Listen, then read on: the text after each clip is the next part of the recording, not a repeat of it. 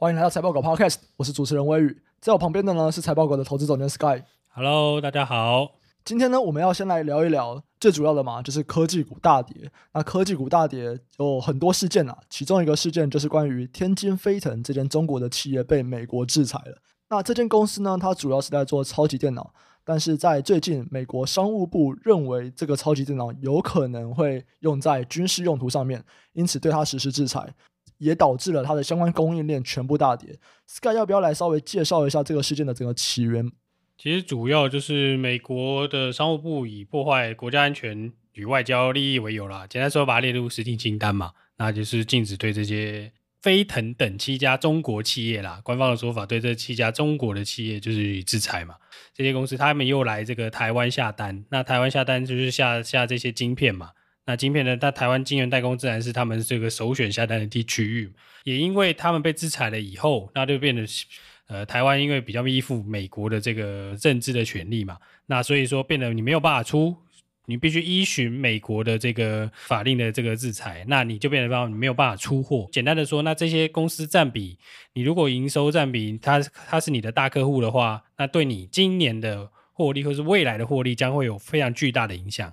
这一次制裁事件其实连影响了台股的这个科技股，可以说是影响了应该是有两周了吧。事件的主要核心这个四星是几乎每天都跌停了，从九百多跌到五百三十四块。今天是礼拜四嘛，礼拜四的收盘它是五百三十四块，哇，这样四成都跌过去了。对啊，所以这个这个影响其实真的非常大了，因为其实第一天制裁了以后，这个消息一传出来以后，马上就其实大家都知道嘛，这个东西就是占它的营收非常巨大的比重了。对，那我们如果如果我们使用它法说会的数据，它是说它第三季、第二季以后都是大概占两二十五趴嘛。那如果全年的话，其实一开始大家算的也很准啦，就是占四成。那如果你是掉了四成的营收，那这样在 IP 在这种四星这种公司的这种呃收费的模式或者 business model 来看的话，那它这个开始收 royalty 了，然后这就是开始收权利金的这样的客户，那突然不见了，其实对它的这个过的高估值的评价上啊，会有蛮大影响啊。就大家蛮常讲一个专有名词嘛，就是这个戴维斯双击嘛。就是 EPS 也下降，然后 PE 也下降，自然而然的就直接就是大跌特跌了。嗯，就是我们原本可能会觉得说它可能获利都很好，然后成长都会很多。那根据这样子获利很好、成长很快的公司，我们会给它比较多的本益比嘛。那现在它受到了这个大事件的冲击，诶，接下来的获利就是大幅衰退。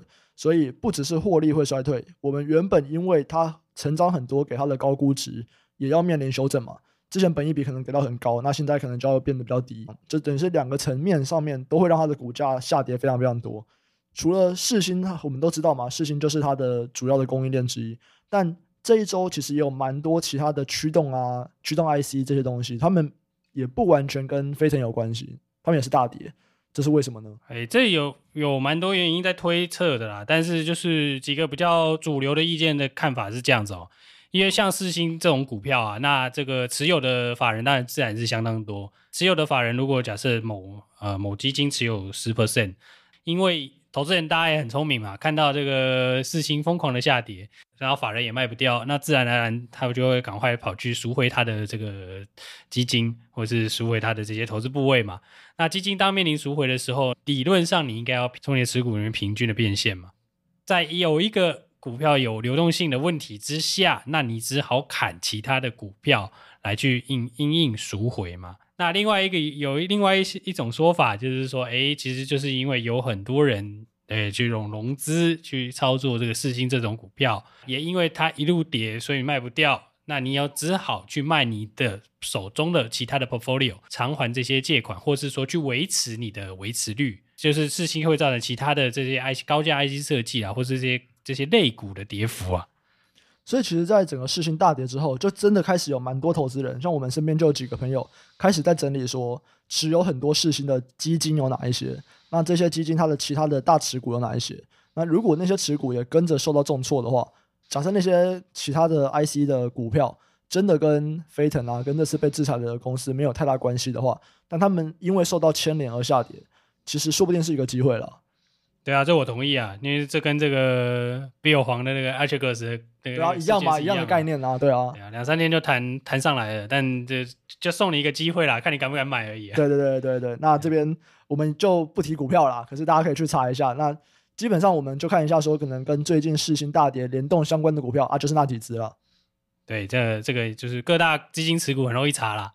对对对，没错。好，那我们进到下一个主题哦。下一个主题还是我们哇，这从我们第二季开始录以来，每一周都在讲。在这边，我们原物料行情这一周，我们可能会讲到纸类哦。我其实这一周的纸类有一些消息啦，也是有一些涨价的东西。那所以跟纸类相关的概念股也都涨了很多。这部分 Sky 是有听到什么东西吗？为什么纸类会涨那么多？诶，如果是纸类的话，我我个人认为啦，应该。应该是跟这个中国的这一次的碳中和政策不是比较有相关的。当然，中国本地一视同仁禁止废纸就对，因为过往进口废纸是有这个配额的嘛，所以它一般通通常都会优先分配给就是当地的企业，譬如说九龙纸业啊，或是李文造纸。那这个其实这个产业续集就是去年透过这个这样龙城啊这些的厂商讲出来的啦，所以说它这个这个地方的话，会造成说本地企业的这个成本的上升。哎，我们两个东西再讲详细一点好了。什么叫做禁止废纸是什么东西？呃，一般来说，像这种工业用纸、工业用纸像老口啊、瓦楞纸啊、纸箱啊，OK，就纸箱。好，哎，纸箱，哎，这纸箱的东西，哎，就是要用废纸来弄的。你就把它当做是你要用废纸给它搅一搅嘛，然后把它做成这个纸箱的形状。那过往呢做法就是说，你可以去收集废纸，再去生成纸箱，这很这很 make sense。问题是，哎，可是中国没有那么多废纸可以收集。不是说中国没有产生这么多废纸，是没有你没有设立这么多的废纸收集处，你没有这么完善的资源回收的这个收集点。那所以说你过往的做法就是说，哎，我从国外进口废纸来用总可以了吧？嗯，前一阵子，哎，前几年吧，有出台一个政策，就是说这个禁止这个国外洋垃圾进入。可是这不就是他们需要的原料吗？那他们如果对禁止进口这些国外的废纸，他们哪来的那么多废纸做纸箱？所以就用新的啊。就用原生纸浆，就用新纸，就不用废纸，这样。对对对对对，那这个东西的话就，就就会造成这个竞争上的，就是大家会重新回到同一个起跑点。去年和前年，就是像龙城这种工这种工纸专业的厂商啊，在这个别人可以用废纸，你不能用的状况下，那当然你的价格竞争力是一定是相对弱的嘛，自然而然你的毛利率啊、获利都不是很好。所以说，其实龙城在今年的涨势，其实从去年底开始啊，其实它涨幅也是蛮惊人的啊。那你刚刚除了这个禁止以外，你还有另外一个嘛？就碳中和。那碳中和跟纸类的关系又是什么？什么是碳中和？它又怎么影响到这些造纸的公司？呃，详细的数据我不知道，但是因为这个碳中和的话，意思就是说，就就节能减碳嘛。对对，就是节能减碳，所以你要节能嘛。那一般来说，废纸是一个非常耗能的产业，就是它是一个以过往啦，过往都蛮多是以烧煤为主，用煤来提供热能，烧煤的产业。基本上都会遇到这个政策的这就前置就对了啦，嗯，对，那这个跟过往的环保政策有大概有八十七八项吧，所以环保有影响的这一次也基本上都有影响到了。比较简单的讲法就是这样子哦，你用碳中和，如果要求大家要减碳的话，那你就用干净的能源啦，但你不能用干净的煤嘛，对不对？所以你生产的成本会有啊，怎么没有干净的煤？哦、台湾不是有干净环保煤吗？哦，那个是天才发明的，不知道哪里来的天才。对啊，他这个太先进了。OK，太先进，中国还没有了。对对对对，这么既然没有这么高科技的产品的话，那我们这整个的成本势必要上升嘛。这个需求如果维持一样的话，这也类似的成本上升，就整个产业的成本上升，一定会造成这个售价的提升嘛，对啊。那所以这边有部分就是也是因为碳中和政策的影响，造成了这个纸价这个涨价的力道啦，算是一种成本推升的呃产业的状况就对了。所以。可能是以上两个问题就导致了这个这一周啦，开始有陆陆续续有很多造纸的公司所谓的纸要涨价这个新闻，然后什么股票都一样，你只要有涨价的题材出来，哇，他们这个类股就开始一直涨。接下来也是我们上一周有提到的，就是钢铁。其实我们上一周本来我有想要单独把钢铁拿出来讲，在我们谈论基建案的时候，因为你想嘛，基础建设跟钢铁其实是非常紧密的关联嘛。对，我要盖桥，我要盖房子，哎，那一定会用到钢铁。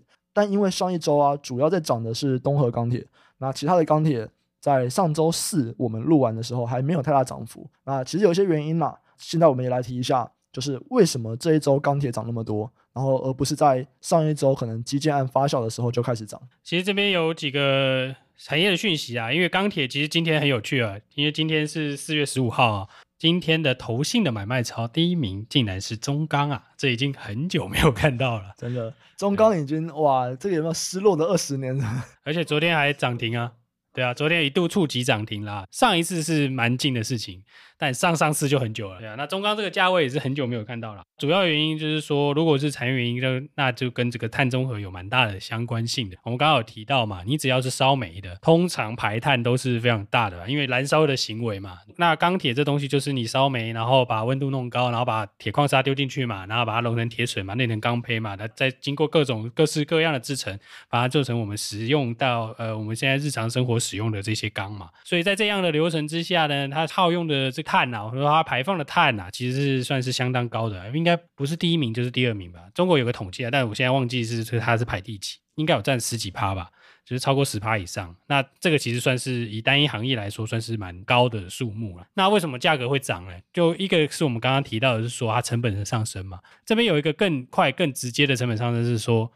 哎，中国政府在三月的时候直接跑去唐山关掉了一半的高炉，使得唐山这个地方的高炉的产量利用率啦，在三四月的时候是只有五成哦。这个价格大幅的飞涨，就对了，从钢坯开始涨啊，钢坯是最上游的原料啦，算是算是铁矿砂在炼完高炉之后跑出来的东西就是钢坯。那这个地方在钢铁行业算是蛮上游，从这个地方开始大涨以后，自然而然的下游的各项的产品，像中国人讲的螺纹钢嘛。啊，或者是那个热亚、冷亚，都都有一定程度的涨幅啦。诶，那为什么这件事情三月底中国就关了那些高炉，但是到这一周才开始涨呢？而是指台股为什么是这一周才开始涨？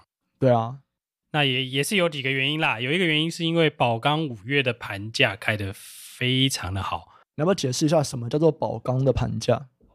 那这个宝钢的盘价就是说，呃，现在目前因为钢市其实算是一个全球的流通的市场。那个如果你你开盘，大家会看说隔壁的竞争对手报价报多少嘛？盘价的意思就是说，你去跟他买，他还可以开个价钱，你可以跟他去就是购买这些原材料或者是购购买钢材。那所以说，他每个月像宝钢是每个月都会开这个盘价。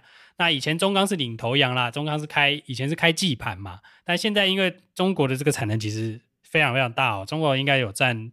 全球的一半的产能哦，所以它现在的这个钢铁的龙头可能就是宝钢了。所以说大家就是会看宝钢的开盘价来决定下一个月或是下个季度的这个价钱要怎么走嘛。宝钢开高盘，那中钢和或是诶周一的时候吧，那它一开高盘，其实大家就很明确知道说，哎哇，中钢一定也是跟着开高啦，开高的几率很高就对了。